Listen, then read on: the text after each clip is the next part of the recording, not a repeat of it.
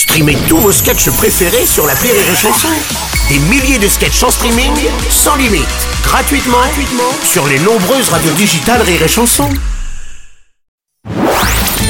La minute d'Elodie Poux sur Rire et Chanson. Bonjour Bruno.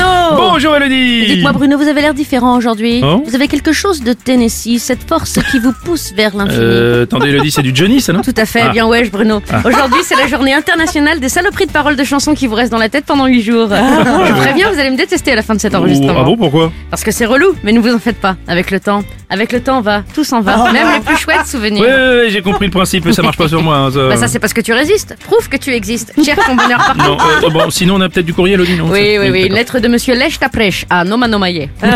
C'est où ça? C'est dans le Loiret pas cher. Hein? C'est comme le Loiret cher, mais l'immobilier y est plus abordable. Ah oui, d'accord. Alors, il nous dit, cher Bruno et Hello. C'est nous. Je vous écris du fin fond de mon verre de champagne. Je suis à une soirée mondaine et ça pourrait être plus ou moins supportable si je n'avais pas ce handicap qui me gâche la vie sociale. En effet, je ne suis pas du tout physionomiste. Je serais même incapable de reconnaître mes propres collègues de travail s'ils enlevaient leur badge. Ah oui. Ou leur slip, mais c'est pour une autre raison. Oh. C'est dur à croire, je le reconnais. Ah tiens, pour une fois je reconnais un truc. Mais c'est une vraie plaie dans ma vie. J'aimerais changer, mais on ne change pas. On met juste des costumes d'autres sur soi. On ne change pas. Une veste ne cache qu'un peu de ce qu'on voit.